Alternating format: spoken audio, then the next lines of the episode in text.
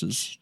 Right? Should have got one of Sound those haunted house records, you know, with like doors closing. And... Oh, I got one of those to, to put in post. We just got to pretend it's always playing. We're always scared.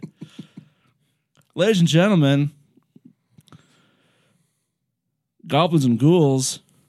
It's a super secret, spooky edition of the Sergeant Pepper's Lonely Hearts Club Band Good Time Podcast, only podcast on the internet or scrawled on walls in blood that identifies, biographies, and exercises all the figures on the top, on the cover of the Beatles' 1967 album, Sgt. Pepper's Lonely Hearts Club Band. Today, We have a guest. we have a guest. Yes, let's introduce him. To my right, Dan, you're right. Also, I guess everyone's right. Ori, introduce Hello. yourself. Say hi to, to the fine folks. Hello, all you people out there in TV land. Spoiler: This will be TV at some point. There will be film, but I don't. And you will Oh, yes. not be able There to will be adjust film. your television. We You control the not- horizontal. we control the vertical. you control the depth. How come in the in the outer limits they only controlled the horizontal and the vertical, but they didn't control the third uh what's it called? Vertices? There's three dimensions. There's the left, there's up. I mean, they're, they're there's- alien right. overlords. You know, who says they? Maybe they just don't understand how TVs work.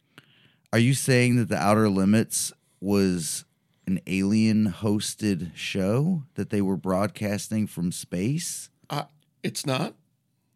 I'd say alien only in that it's you know otherworldly, like it's outside of the terrestrial, and its medium is only you know the left and the right.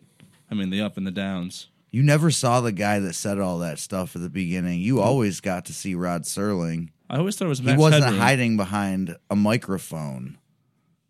He had a boom mic over his head. No, there was a tiny microphone in the cigarette. At that signpost up ahead. yeah. You've just entered the Twilight Zone. Yeah, that's why he always had to hold that cigarette. Ori, don't avoid the question. Yes. Tell us a little, little about yourself. Uh, yes. Hello.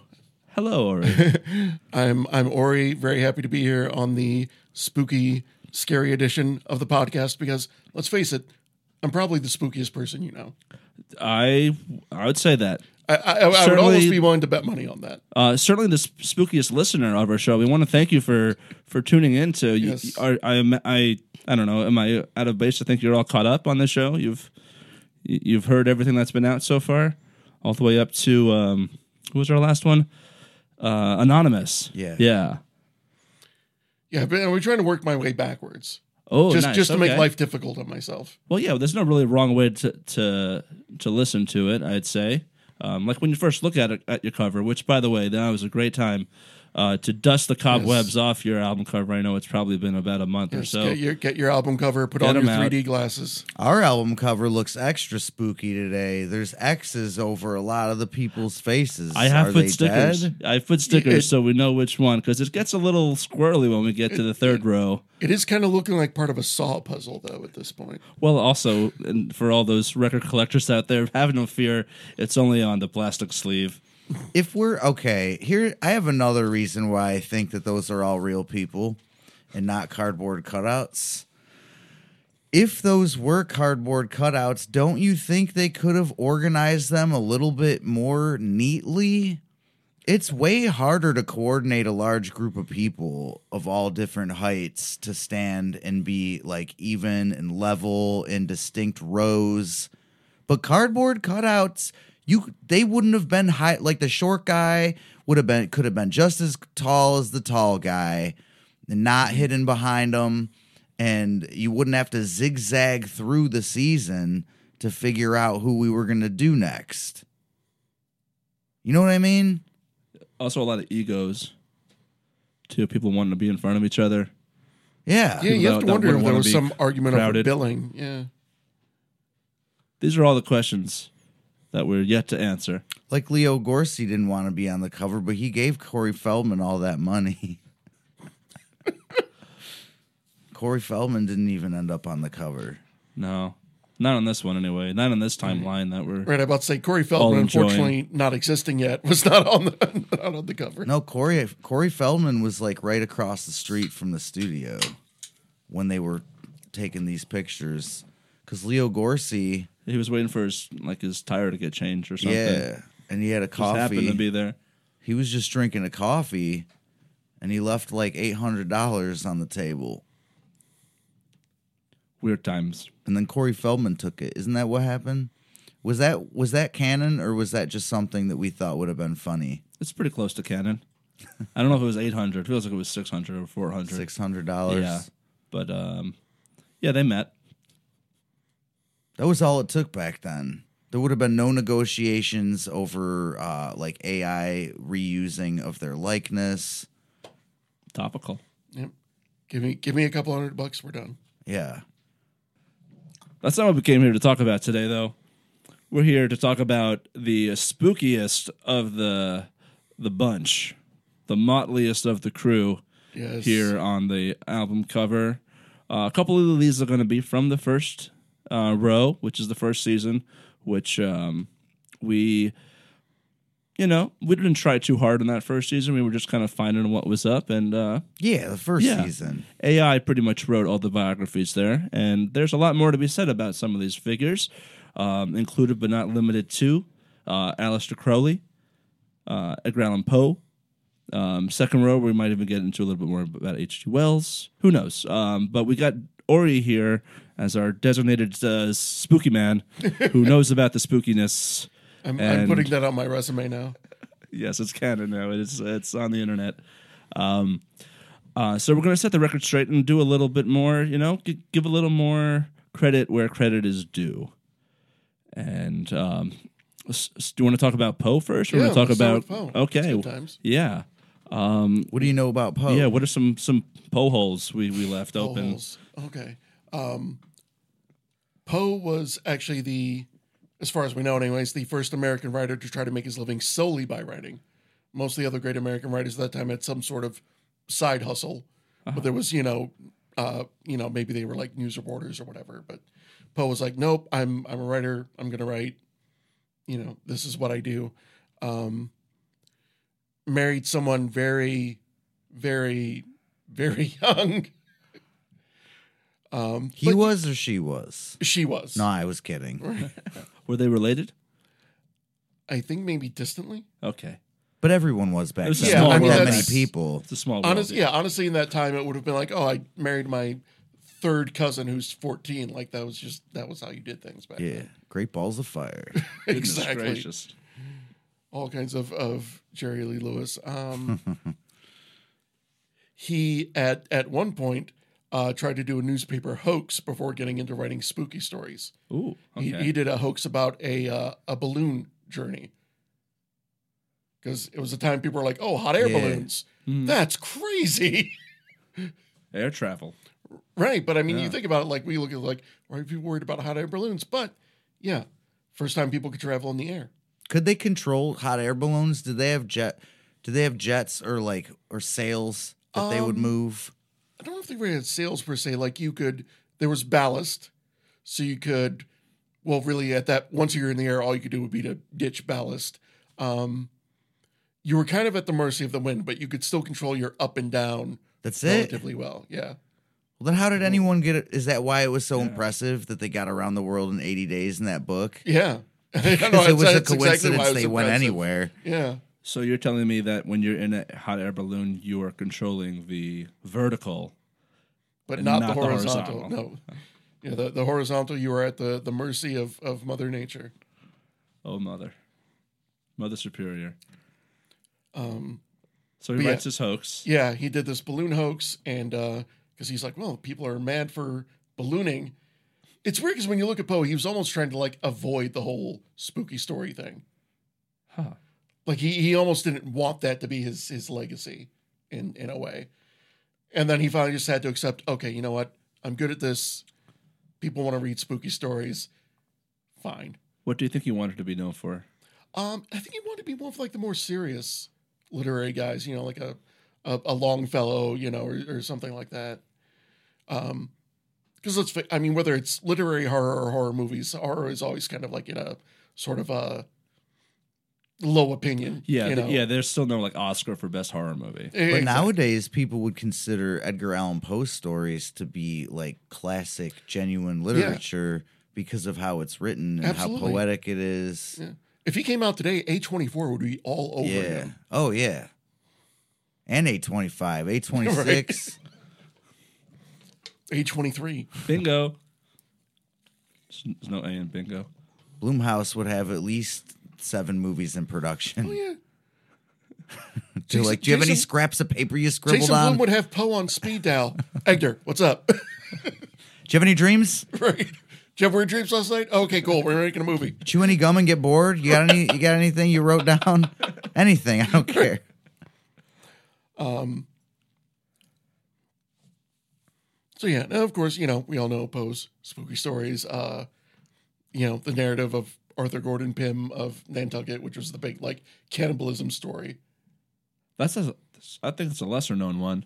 You familiar with that one, Dan? No, I only know two Yeah. of his stories. I know the Crow, and With Brandon Lee. yeah.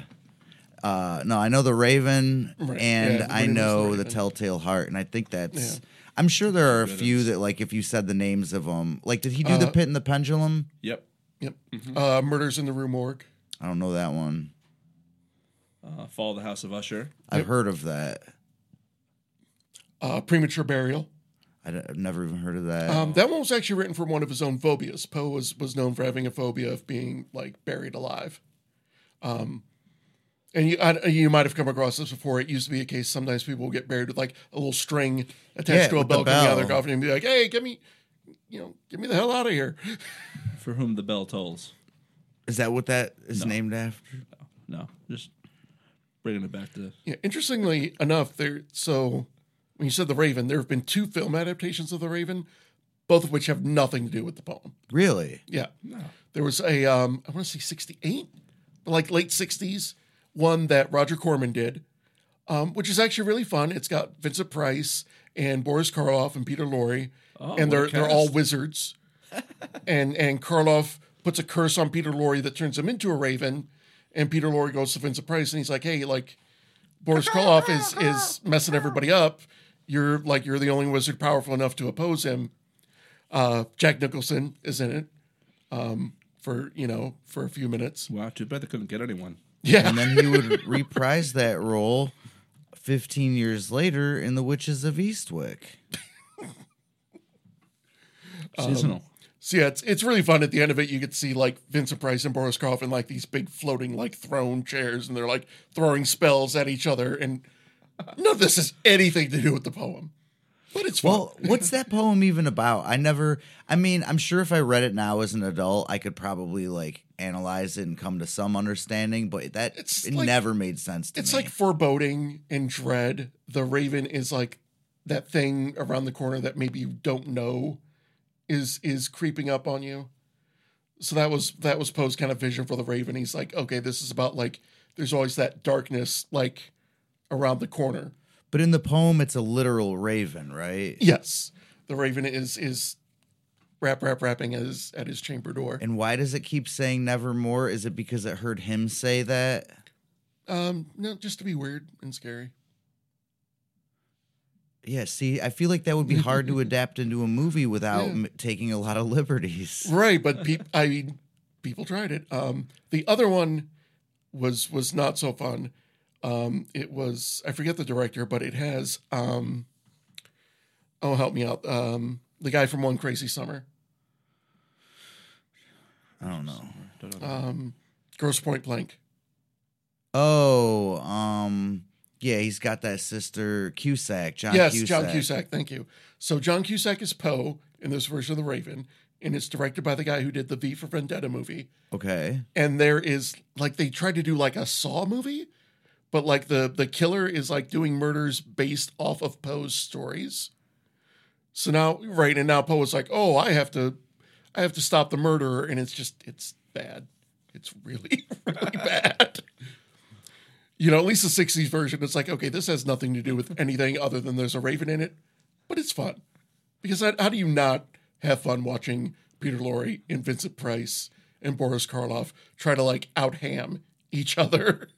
Peter Lorre, Vincent Price, and Boris Karloff, the three dudes that are most parodied with their voices, mm-hmm. like whose voices are actually like public domain, essentially. All three right. of them. All right. How often do you hear a spooky voice and they're like, hello? You know, Yeah. they're doing Karloff. Yeah. Yeah, and then when someone, whenever anyone tries to do like the Igor, the yes, oh, here we, that it's very nice to meet you. That's like, uh that's Lorre, and then everyone knows Vincent Price. Oh, yeah. Thriller. Yeah. A thousand years. Stench of a thousand years. The funk of 40,000 years. That's it.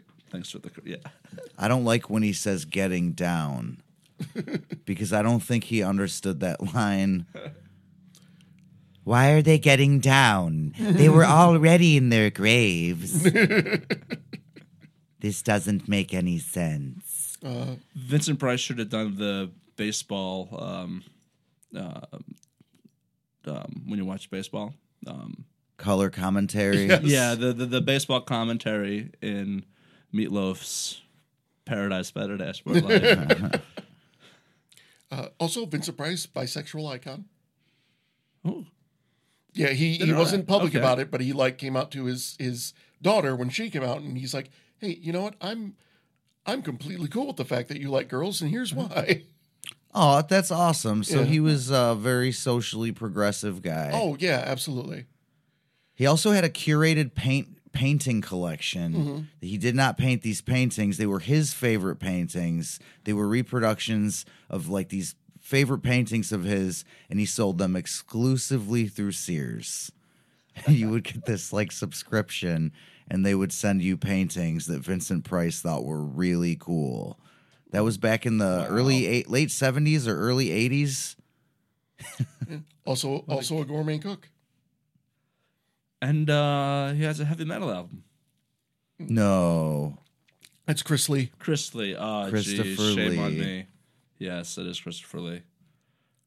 Do you think Christopher Lee did that because he thought it was cool, or do you think he did it because people told him that it was cool? I mean, Christopher Lee probably honestly thought it was cool. That that's what I choose to believe.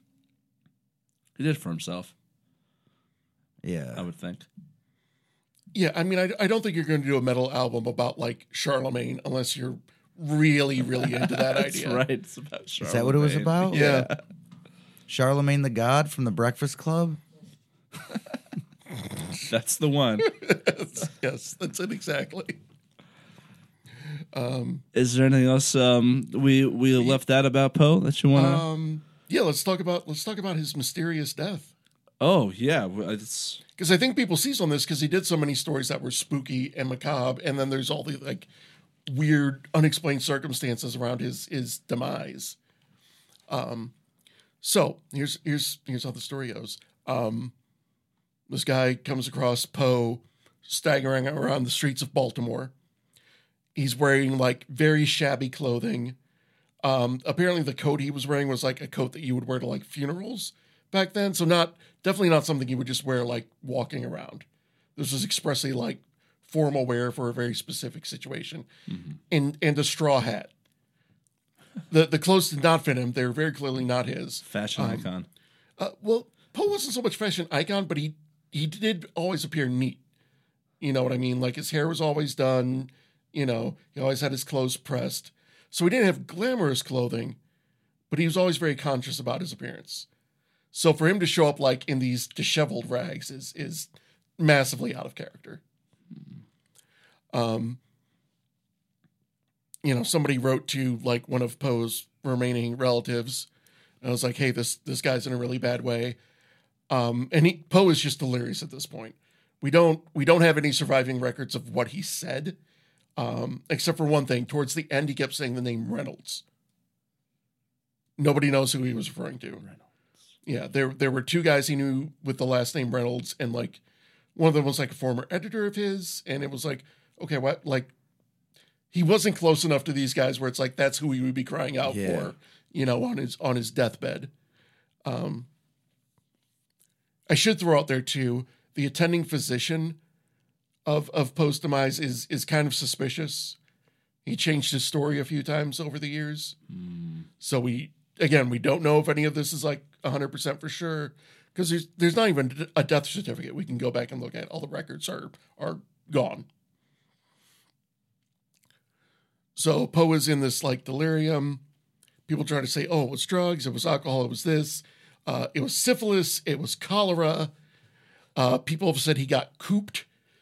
Uh, cooping was a specific crime back then where you would abduct like homeless people off the street and like force them to go vote in elections to like rig an election for your candidate. And they called it cooping because you would you would put them all in like a room together called the coop, and like you would ply them either with like alcohol or like the threat of violence, or maybe even a little bit of both, and get them to go do this thing for you, and then maybe and then you would put like different clothes on them to try to get them to go do it again. Voter fraud. Yeah. So yeah, our choices are uh, delirium tremens, um, drug problems, or voter fraud. Probably not syphilis. I mean that one. That one's the long shot. Yeah, he was married. Yeah, he was married. There's nothing to ever like suggest that he was anything other than than very loyal, you know, to his his wives. There's nothing that says like he played the field or whatever. So But his wife did die, though, yes, um, which probably, you know, right. And that, was a an- bummer. Right. And so we'll let's get getting this um the the guy who ripped off his estate, Oh yeah, uh, Rufus, Rufus uh, Griswold. Griswold. Yes, I, I, Rufus. Rufus. I, And I just I rewatched the the drunk history episode of Poe, uh, starring Duncan Trussell. right. Shout out. Gris so first off, Griswold writes this like absolutely scathing obituary. It, I mean, it starts off fairly normal, like, oh, Edgar Allan Poe, blah blah blah. This old passed away this day. He wrote the obituary. Yes. And he didn't sign with his own name. We found out after the fact that Griswold was the one who did this. he signed it. He signed it with a fake name, and then yeah, it goes into like, oh, it's so unfortunate that Poe was uh, a drunkard and an opium fiend and a sex maniac and all all these other you know terrible things. Because one time, Poe gave him a bad review on a poetry anthology, and then they were just enemies forevermore. after Forever that. scorned. Yes. And uh, yeah, so somehow Griswold like tricks his way into being like Poe's executor. Um, again, we don't know exactly how this happened. Poe had like surviving relatives. Diabolical. Yeah. And he just does everything he can to just shit all over Poe's name. And this is why we have this idea now of like, oh, Poe was like a, a drunk, like crazy person. And that's why I wrote all these scary stories because he was he was messed up in the head. He was a pretty normal guy by all accounts. He just happened to have this gift for, you know, for writing spooky, creepy stories. And uh Very similar to Stephen King when you think about it. Yeah, 'Cause you look Stephen King, King, seems like yeah. a pretty normal dude that just, in fact, Yeah. he's funny. If you've ever heard him like talk in any capacity, yeah, if you see him in an interview, witty- Steve King is like just the goofiest guy, man. but he knows what scares him and he can document it. Mm. I believe that. He was also a huge alcoholic. Yeah, I mean Poe did have his moments, but you know when in in in times where they you know where they were actually able to talk to people that actually you know hung out with Poe and that were friends with him, you know, um, one of his contemporaries was like, well, yeah, after, you know, after his wife died, you know, he he fell into a spiral. But I mean, let's face it, that happens to a lot of people. You know, if you if you you know you have that traumatic experience and you know you try to kill the memory with alcohol. Yeah. um there was really nothing in Poe's history like either like in terms of doctors or people that knew him um, to indicate that he was he was this you know uh, alcoholic that Griswold portrayed him as. Um, it didn't help that his doctor listed the cause of death as brain congestion. Your brain's a little tooty right, Right, your your now. brain's stuffed up, buddy. Uh, and we don't have Sudafed yet, so I'm sorry, but you're kind of screwed. Take a laxative for your brain. right, Wear a diaper on your head so your brains don't come out your right, ears. right. About the best we can do is drill a hole in your skull and hope the brain congestion comes out. Hey, that would have worked if you wouldn't have stopped me. You're okay Um, with that, right? this this was the thing they did back in Poe's time where if they if they thought maybe your cause of death would be like embarrassing to your your family or, or to the people that survive you, they're just like, oh, it's, it's brain congestion, If you know, you know. right? and now you know, Mr. President. So I'm thinking from the options you have laid out. I'm I'm thinking well, also because I've been brought up on the the history of him being like a drug addled, um, drunk, but um, I mean, he probably did some laudanum, but so did a lot of people back then. it's you know People were like, "Oh, like you have a health problem?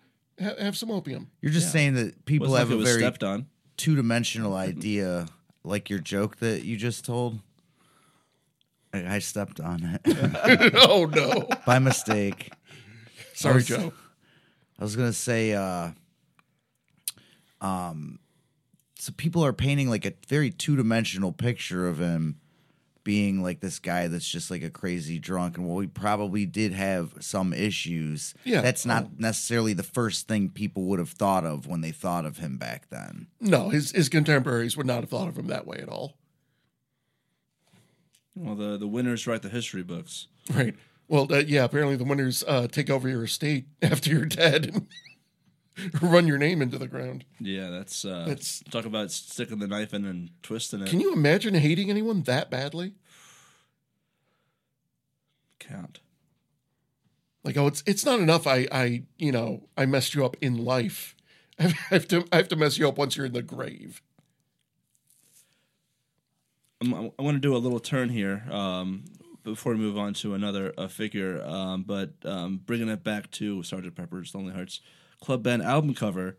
Um, why do you think uh, he's included on on the cover? Who do you think would have would have wanted him there? I'm gonna go with I'm gonna go with John Lennon. Uh, John. I, I think if any of them were like spooky story fans, it would have been him. Plus, he probably could relate to the drinking. Right, right. Tortured artist. Yeah. tortured artist for sure. Because yeah, I mean, Poe's life was not it was not happy, you know, for sure. He had a lot of problems. Wasn't sunshine and rainbows. No, no, definitely not. Don't they have a song called Blackbird? Beatles, yeah, they do. Yeah. Who sings that Album. one? Paul sings that one. Paul sings that. Yeah. Oh, because that would have, if that was John, I would say that uh, Poe's estate or what's left of it should probably litigate against the Beatles for some ripping off the. Raven. Copyright infringement. Hashtag not all blackbirds are ravens. Uh, at the end of each episode, as as um, you probably remember, we replace people um, with with with um, with who we're talking about, and and and for those that are just tuning in now to get a little spooky, um, this is probably uh, episode four where we're talking about Edgar Allan Poe and Carl Jung. Um, but we replaced Poe with Neil Gaiman. Do you, you think that's that that's a good that's a good good twist? Anyone else you might want to you would uh, throw your hat in? We're not going to change it or anything. we already made up our mind. No, no. I mean, I think that's a I think that's a good equivalence. Yeah. What was the what were the runners up? Was it like Tim Burton, Probably Burton was one we thought of. Stephen King? Probably. Probably King sure. came up too. I mean, Bert for me, I would say Burton maybe like maybe imitates Poe a little too closely. Yeah. Um, See, but I, that would- I, He's like a Poe fanboy. I can definitely see uh, Fan Neil Poe. Gaiman like picking up the torch and, and running with it. Yeah. Well, awesome. Um, when we come back from the break, we're going to talk about another spooky, scary uh, figure on the cover, Aleister Crowley. Wait, Oh. we take breaks now. No, Boy, do I boy do I have some thoughts about Crowley.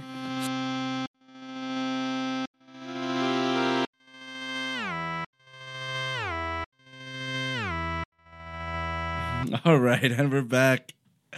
Um, thank you, Ori, for uh, filling in the Poe holes. Uh, now we're going to talk about Aleister Crowley. Creepy Crowley. Creepy. This is from our back on our first episode. England England's wickedest man. Wicked. Uh, I remember on our this is the first episode that we did, Dan, and you um, uh, taught me about uh, uh, Anton LaVey, who I hadn't even known about before, and the two of them, they're probably the most famous, right, Orie, as far as like satanic teachers.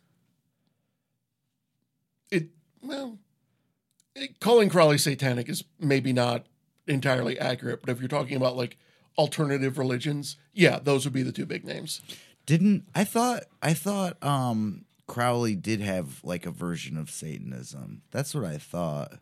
Maybe I'm maybe I'm there might have been a little bit of, of satanic trappings when he first started out but as as crowley progressed he started coming up with his own uh systems of magic and own philosophies that were like um a reaction not not only to you know organized religion but to other like stuff like wicca and you know things of things of that nature where he was when he started exploring what the alternatives were to organized religion when he came across witchcraft he was like oh i could do this better which whereas uh whereas um LaVey was just straight up like Satan rules. yeah, but he didn't believe in Satan either. Right, right. He believed in Satan as a as a concept, Yeah. not like literally like there's a dude with horns and a red butt who's gonna torture you forever when you die. Yeah.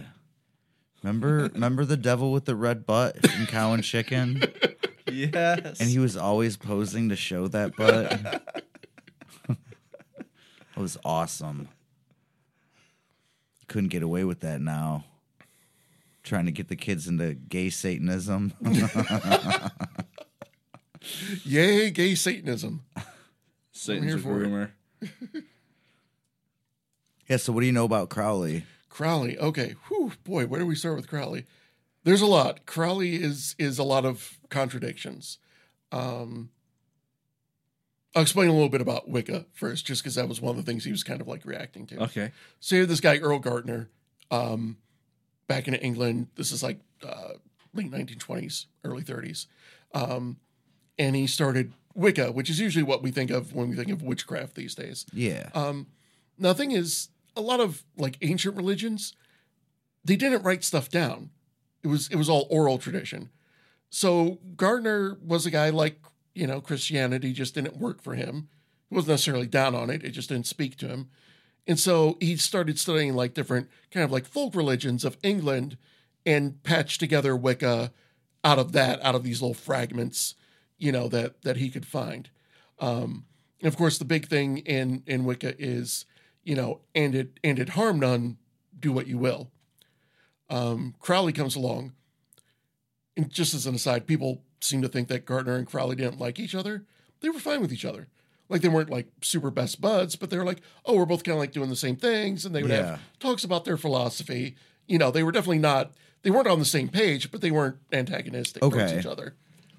Um, Crowley comes along, and Crowley is like, nope. I think I think do what thou wilt is is the whole of the law. So don't worry about hurting Don't wor- other people. Yes, don't worry about consequences, which is That's their problem. Yeah, so Crowley's religion, Thelema, is is almost kind of like the libertarianism of alternative religions.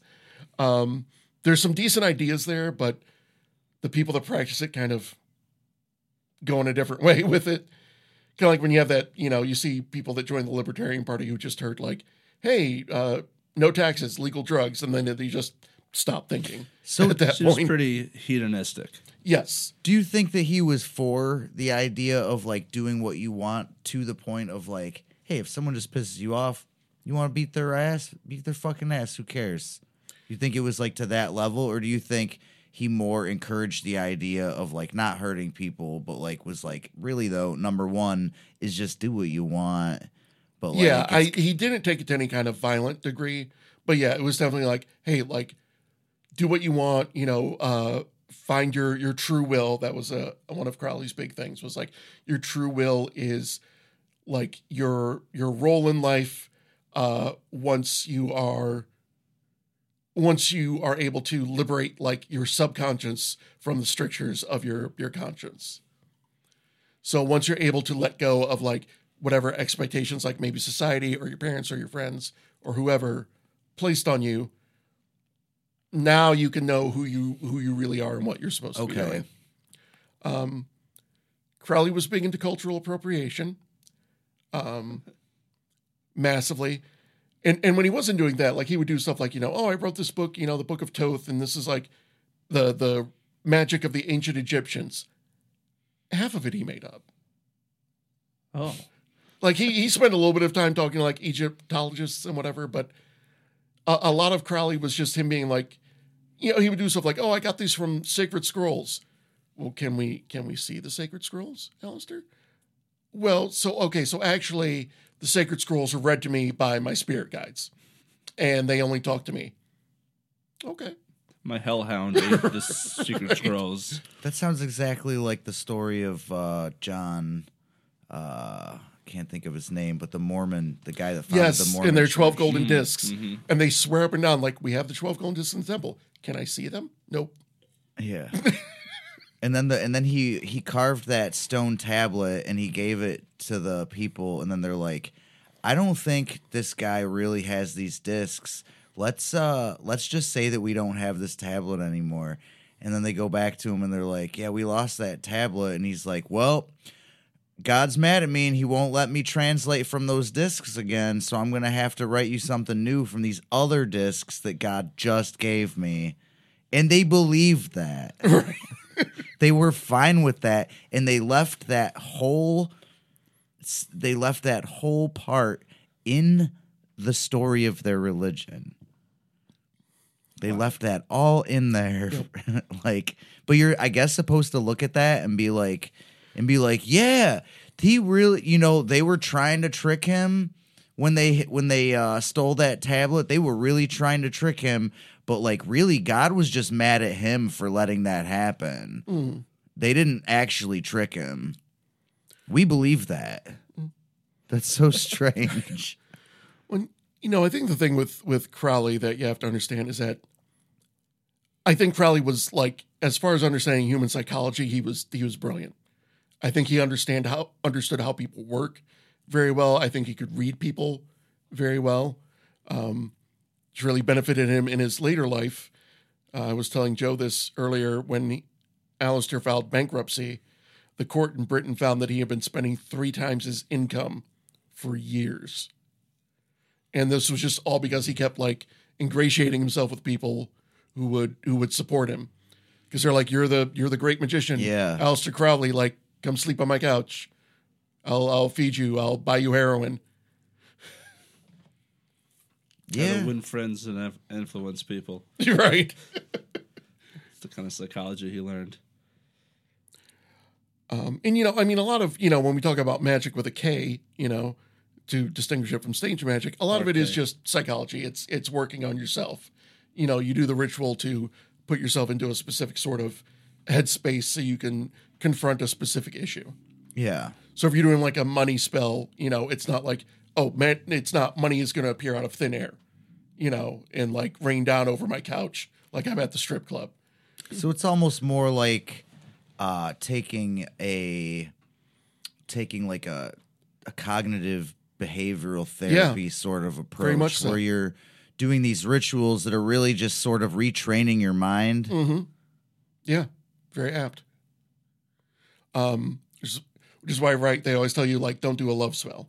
Yeah, Not that you're you're actually going to force somebody to fall in love with you, but you're putting yourself into that mindset but then why does the love spell exist? because people are dumb. Do people that believe in this type of magic believe that love spells can work? There are some.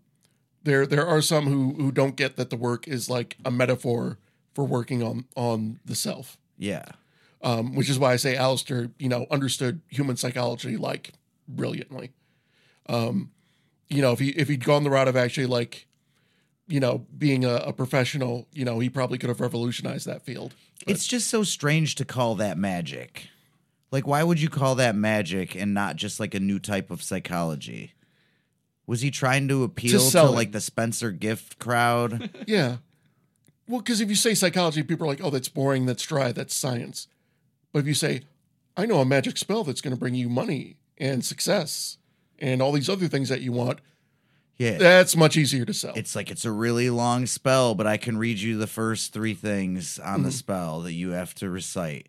Remember to uh, not drink tonight. Go to work with a clear head tomorrow.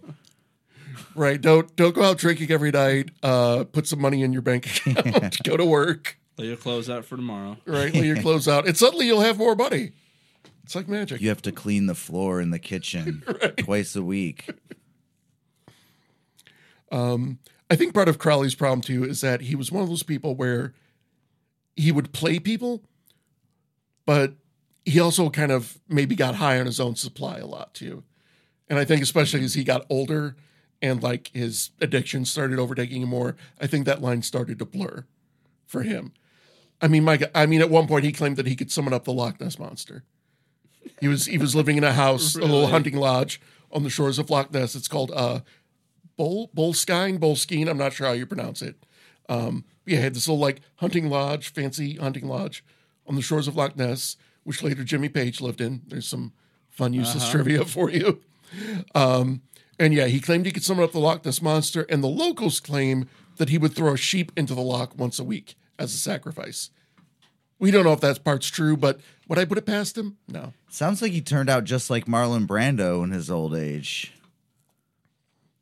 Yeah, he got he got pretty out there towards the end. Um, I can't talk about Crowley without talking about the Gnostic Mass, though.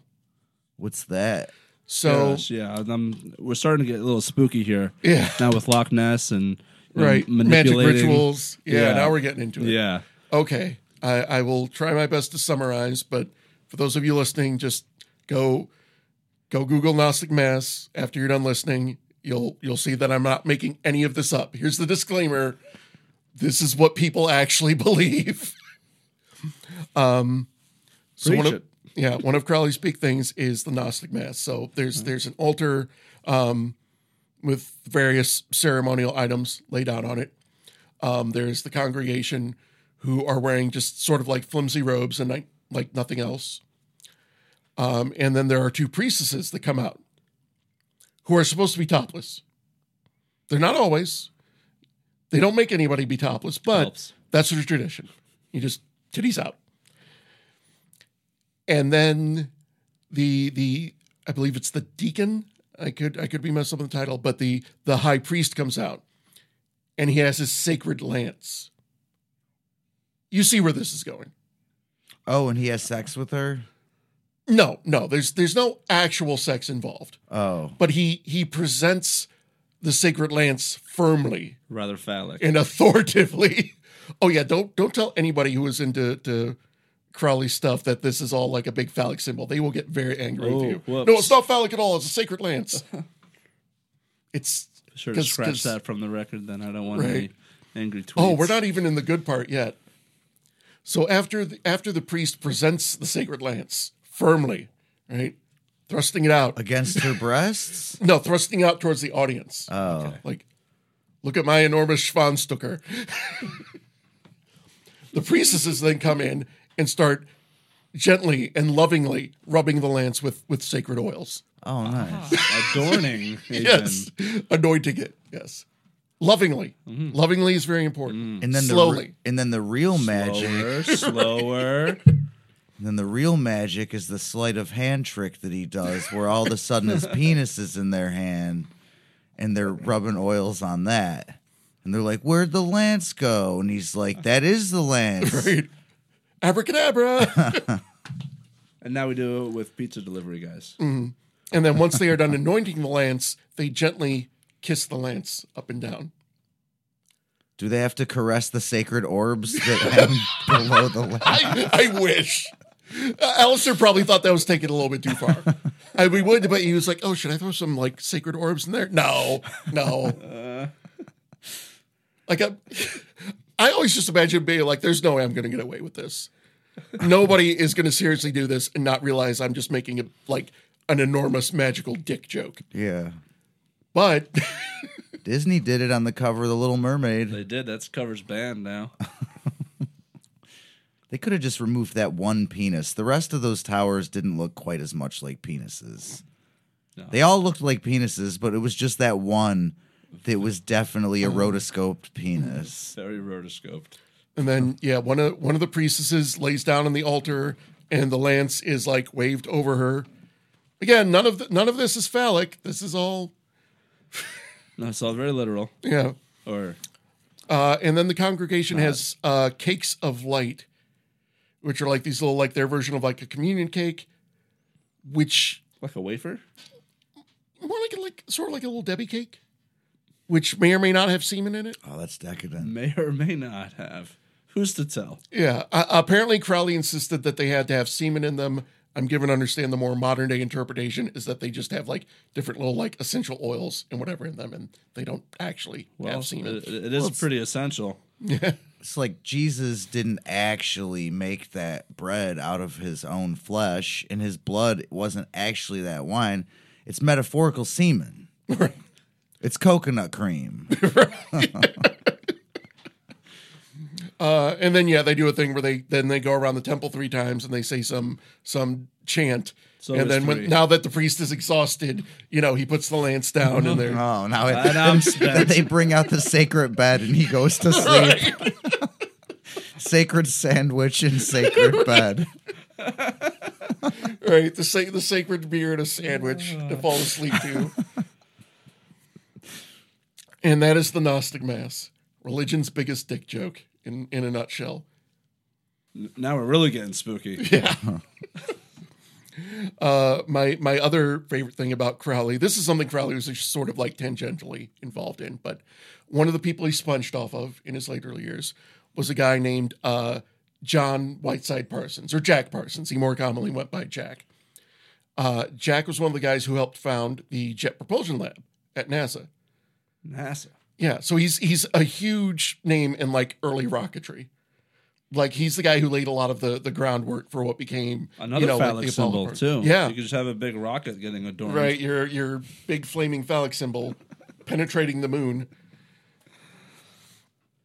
Um, so yeah, he you know Jack Parsons, in addition to being a scientist, was also a ceremonial magician, uh, and a poet. Although his poetry kind of sucked, honestly. But um, you know, he wound up being introduced through like mutual people to Crowley. Crowley once again had been run out of town in a rail because that's what happened to Crowley a lot of times in his life. People people like to say it's like, oh, he was a world traveler.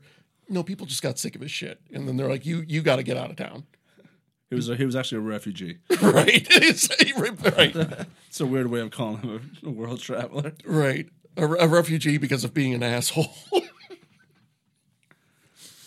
Um, so he winds up at at Jack Parsons' house in in California. And uh, you know, they get all kinds of crazy magical stuff going on. Jack Parsons thinks this is great. The titties are out. The right, the titties are out. This is The this is like is oiled, right. to the- and as far as Jack is concerned, like the Jimi Hendrix of magic just like came to his house to live with him. Yeah. He's he's ecstatic. Somebody else in that house was L. Ron Hubbard, oh no! Who was very good friends with Jack. Right up until the point that L. Ron decided he st- wanted to start his own religion, so he took a bunch of Jack's books, uh, a lot of his money, and his wife. L. Ron Hubbard took his wife. Yeah, and then they went out onto the whatever boat that was that L. Ron was on when he started putting down the tenets of Scientology. Um, a lot of what they do is is taken from Crowley's work. Oh wow. Wow. Yeah, let let that sit for a second. Yeah, it's it's effective because again, Crowley knew he knew how to manipulate people.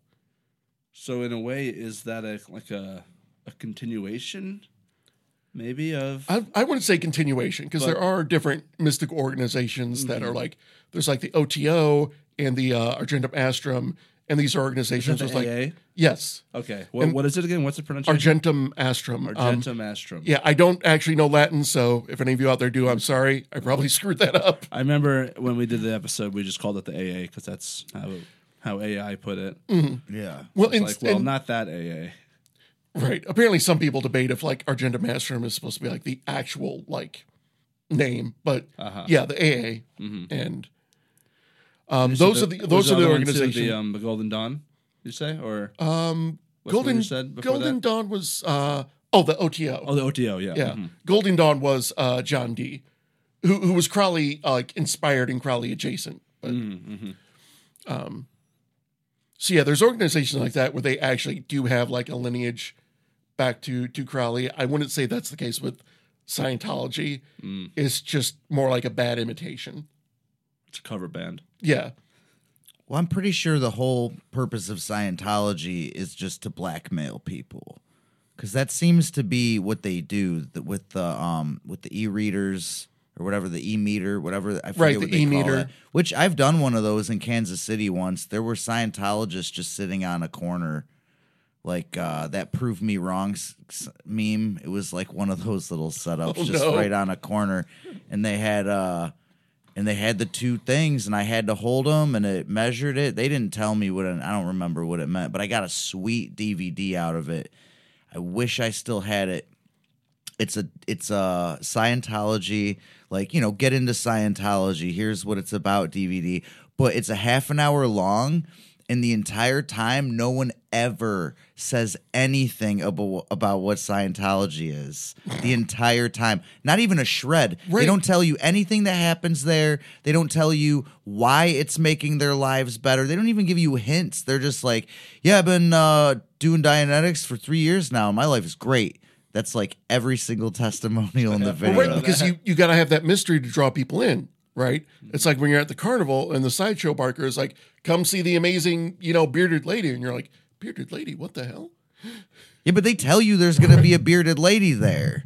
See, they're giving you they're giving you a taste. If they just say, "Hey, come to this carnival where you're going to have fun." And that's all you and you're like, "Really? Mm-hmm. And what kind like, of fun?" well, they're like, "You don't even know how much fun. It's so and, fun right, here." And then you're going to be like, oh, well, I, I like fun. No, you're gonna be like, "What's at the carnival?" And then they're gonna be like, "Lots of fun stuff," and you're like, "What is at this fucking carnival?" because that's what it was like watching that DVD. Right. They just refuse to tell you. No, the carnival's great. Trust me. yeah, Okay, but are, are there rides? Are there games? no, it's great. Fun. It's great. It's great. It's fun. You like fun? It was better than cats. Wait, so it's a musical? You just gotta go. Just gotta go. I'm, you, I'm you, going to go again and again. You, you get hung up on the details. It's fun. there are no details.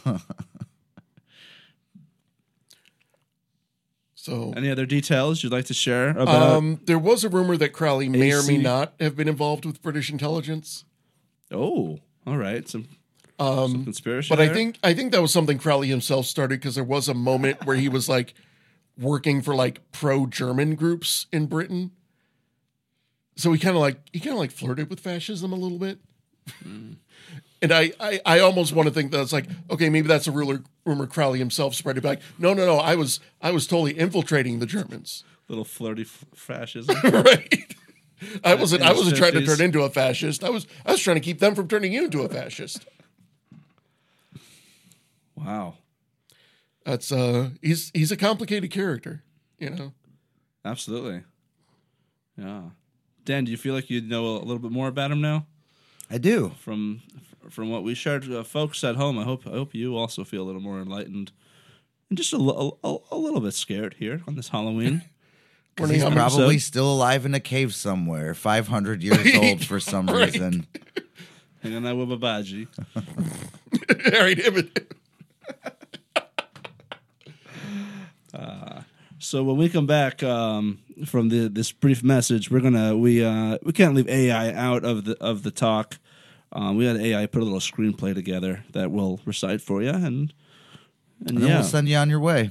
yeah. Hope so. Uh, g- get your popcorn uh, balls together right. Let's all go to the lobby. and uh, get ourselves some treats. It's snack.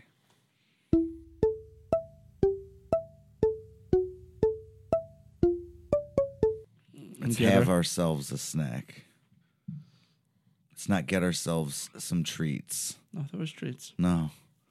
Let's all go to the lobby. Let's all go to the lobby. Let's all go to the lobby and have ourselves a snack. That's how it goes. Yeah, yeah. Oh. Dan Dan's got you there. Okay. It's not and get ourselves some treats. I thought it was treats. I like treats more than snacks. And we're back. But before we get into it, we got to let everybody know where these velvety tones are coming from. The four walls around us. We are here at the Golden Ox Studio here in Cleveland, Ohio. Golden Ox. The We're sacred actually- golden ox. The Cronenberg dungeon of your dreams. Golden Ox Studios. We're actually watching a Cronenberg movie tonight. I'm excited. We are, yeah. We'll, we'll be diving into Crimes of the Future. It's a good one. I Yeah. saw a screenshot of it, and there's a picture of a guy with his eyes sewed shut and ears like human ears, but just sticking off his forehead. It looks awesome. Oops, all ears. I'm I'm into it. In our, our lovely studio with our uh, our taxidermied friends. There's lots of great podcasts at Golden Ox Studios. there are, Dan. My friend Brett Thomas has a podcast here. Jeremy himself has one. Jeremy has a podcast. All about being homeschooled. It does.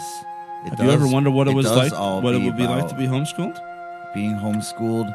But like when someone else isn't homeschooled, and then they can't relate to it, and then they talk to him about what it was like when he was homeschooled, and then they tell him how their lives were different or the same. The more you know. Folks, we're going to wrap it up here. We've got AI wrote us a beautiful story that I've had them tweak a couple of times.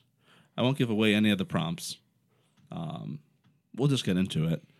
The prompts will remain a mystery. Should we cast for? uh There's six characters, Uh, there's four characters. four characters. four characters, um, and of course a narrator. I would uh, like to, um, what's the word when you choose someone? Uh, elect. Yes, I would elect Orie to be our narrator. Um, uh, maybe in, in like I don't know your best um, Vincent Price or, or Christopher Lee kind of voice, or your own voice is also uh, perfectly fine. And then we have. Um, so we've cast Mae West, Marilyn Monroe, Fred Astaire, and Tony Curtis in a horror movie. Um, so those are some prompts um, in the style of a mixture of Poe, H.G. Wells, and William S. Burroughs. and some screwball comedy that the whole family will love. and just a dash of dark magic. Um, for the Mae West, Just uh, just keep your sacred lance out of it, okay? All Well, right, everyone, get your sacred lances out. don't start anointing them until we tell you. Brian, Wait, no. are you anointing your land? No premature anointing. Brian, stop, stop anointing your lance. Uh, so, so Dan, if you would be Mae West, um, who plays the role of Lucy, Okay. um, I'll, Is this a stretch for Mae? Does she get to actually showcase her acting abilities? Or is she just gonna be doing the same old rom com stuff that she is getting a little tired of doing? I'd like to think she's uh, stretching a little bit. Okay. Yeah. Um, we got uh, Marilyn Monroe playing the role of Mona. That's Um, you. I'll be happy to to do her voice. Um, we've got uh, Fred Astaire. Oh, he, they changed his name from Fred to Ragtime. Ragtime Fred Astaire, okay. Who would like to be Ragtime? The other one is Tony Curtis. If someone would rather be Tony Curtis. Dan, I kind of remember your who's- Tony Curtis being. I'll Which of us can be the best like New Yorker? I could do Tony Curtis the way that he did Some Like It Hot, where he's just doing Cary Grant. This is this is good. And um, Fred Astaire's, I don't know, he's kind of nondescript in a voice. Like, uh, yeah, I can't even picture it. no, exactly, It's just a I can voice. see his feet move, but I can't hear his voice. Your feet are moving, but you're not saying anything. dance something once, why dance it again? Um, so I'll take r- r- ragtime. I'll, I'll, so I'll be Fred and Marilyn. You'll be West and Curtis, and Orie will be our uh, our narrator. All right. with uh, screen signs. Uh, we'll just pass it around and I'll tighten it up Okay. if it needs tightening. I'm scared. I'm glad the lights are on. All right. I'm I'm reading to there. mhm. Okay. Yeah, you'll describe all the characters. All right. Hopefully the battery doesn't die. Welcome to Time's Enigma. Amidst a stormy night, a decrepit mansion stands in ominous silence. In the study, four iconic figures with distorted personas gather, their faces warped by shadows and altered states of consciousness. I'm reading the cast too. Lucy gazes into the flames, her eyes hinting at secrets far beyond the ordinary. This is Mae West. This Mona, played by Marilyn Monroe, clutches her shawl, her vulnerability intensified by a peculiar aura. Ah. Ragtime Fred Astaire moves with unsettling grace, leaving an enig- enigmatic trail. Stumbled over that one. Sal, played by Tony Curtis, attempts to maintain composure even as the boundaries of reality blur. Outside, the rain pelts the windows, and thunder roars in chaotic rhythm. The four icons have been invited by Dr. Montgomery, a scientist whose experimentation blurs the line between science and hallucinogenic exploration. they wait anxiously, but he's nowhere to be seen. The clock strikes midnight, and a hidden door creaks open, revealing a, a laboratory. Gotta say it that way. Spooky times. Bathed in surreal light, they exchange bewildered glances and enter. Dr. Montgomery appears, his eyes reflecting a deranged intellect. Dun, dun, dun. We'll have you be Montgomery too. um, Okay. Since that's yeah. Oh, and there you go. All right, there I am. Welcome, my astral travelers. I've melded the dimensions of H.G. Wells with the eldritch mystique of Poe's tales. The machine hums with dissonant vibrations. Suddenly, the spectral presence of Edgar Allan Poe consumes the room. Poe's tales materialize in bizarre ways. The pendulum of the pit in the pendulum swings erratically. The telltale heart beats in disjointed patterns. The apparitions of Montresor and Fortunato whisper surreal truths. I've channeled Poe's spectral energies, Dr. Montgomery says. The group frantically searches for an escape from this surreal nightmare where time and perception intertwine. As they attempt to activate the time machine, Bill, played by W.C. Fields, stumbles into the laboratory, exuding an uncanny energy. What's all this hub hullabaloo, friends?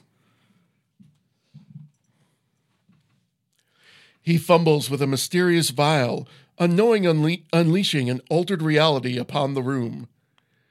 Aleister Crowley's spirit looms over them, his incantations rewriting the laws of the cosmos. We must confront the forces of Crowley's magic. The group delves into a surreal battle between the scientific and the occult.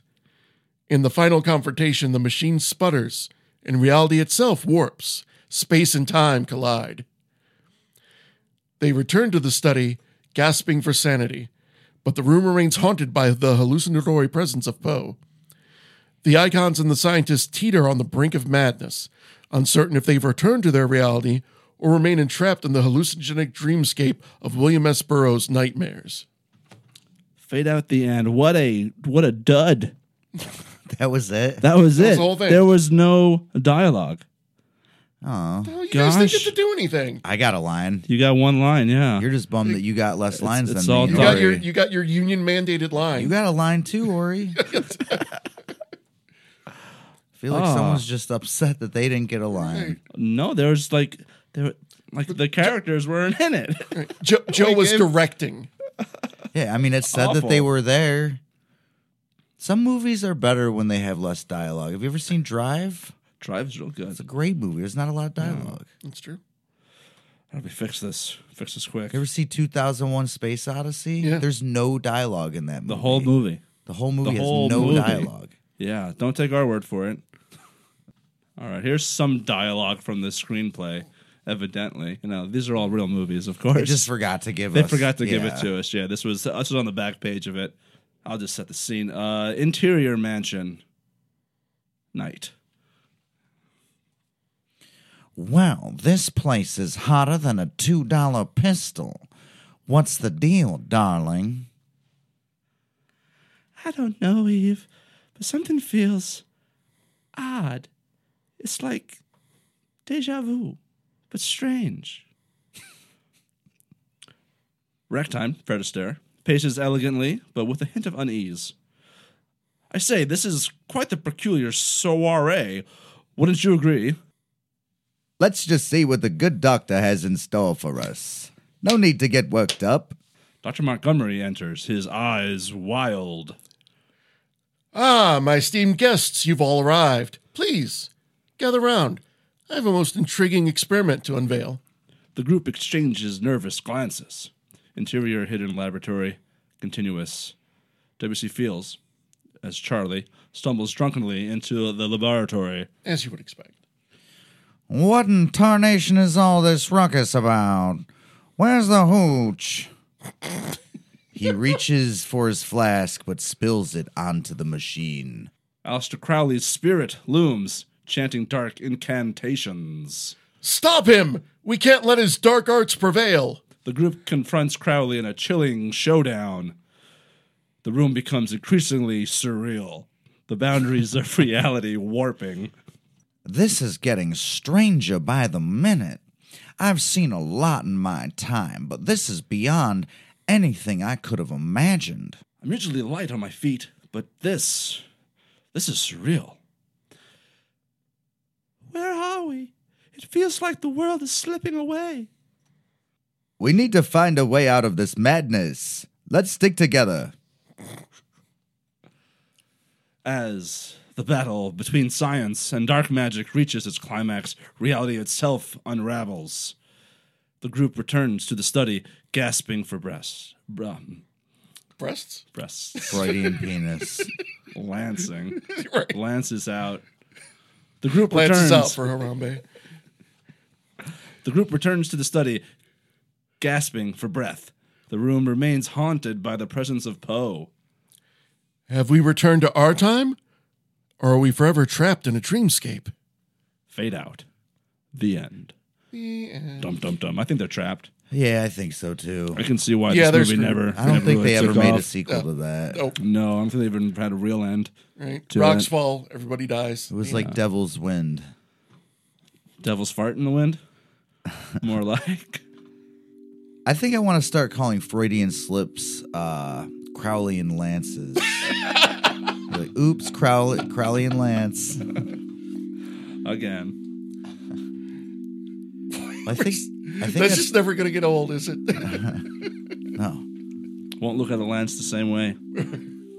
Again. Be checking how Hey, thanks for being a part of this, Orie. oh, thank, thank you for having me on. This You brought great. a lot to the show. Yeah, Yes, thank you, Orie. Thank you for very happy for could. listening too. Thanks, thanks for being a, a dedicated listener. Oh, We appreciate that. yeah, absolutely. I'm, I'm glad I could contribute to the to the spooky times. We uh, we we do it for ourselves, of course. Um, and uh, Mm-hmm. We do but- everything for ourselves, just like Crowley would have wanted. Yes, Right, yes. your true will. Uh-huh. Do what thou wilt. Wilt Wilt, yes. Do Wilt. what thou wilt. Is the like, whole like of a the flower. Uh huh. Yeah, you got to make it sound Be like the flower. Well, and uh, thank you out there in uh, Gyroscope Land for tuning in to this super secret special episode. Season three will be coming, but uh, honestly, probably not till next year, January, because you know we got to record them. We want to get them right. We want to do them better than we were doing them. So uh, you know, make sure you you're keeping your your album covers anointed with all those oils. And don't ever forget, if you're not growing, you're showing. Good night, everybody.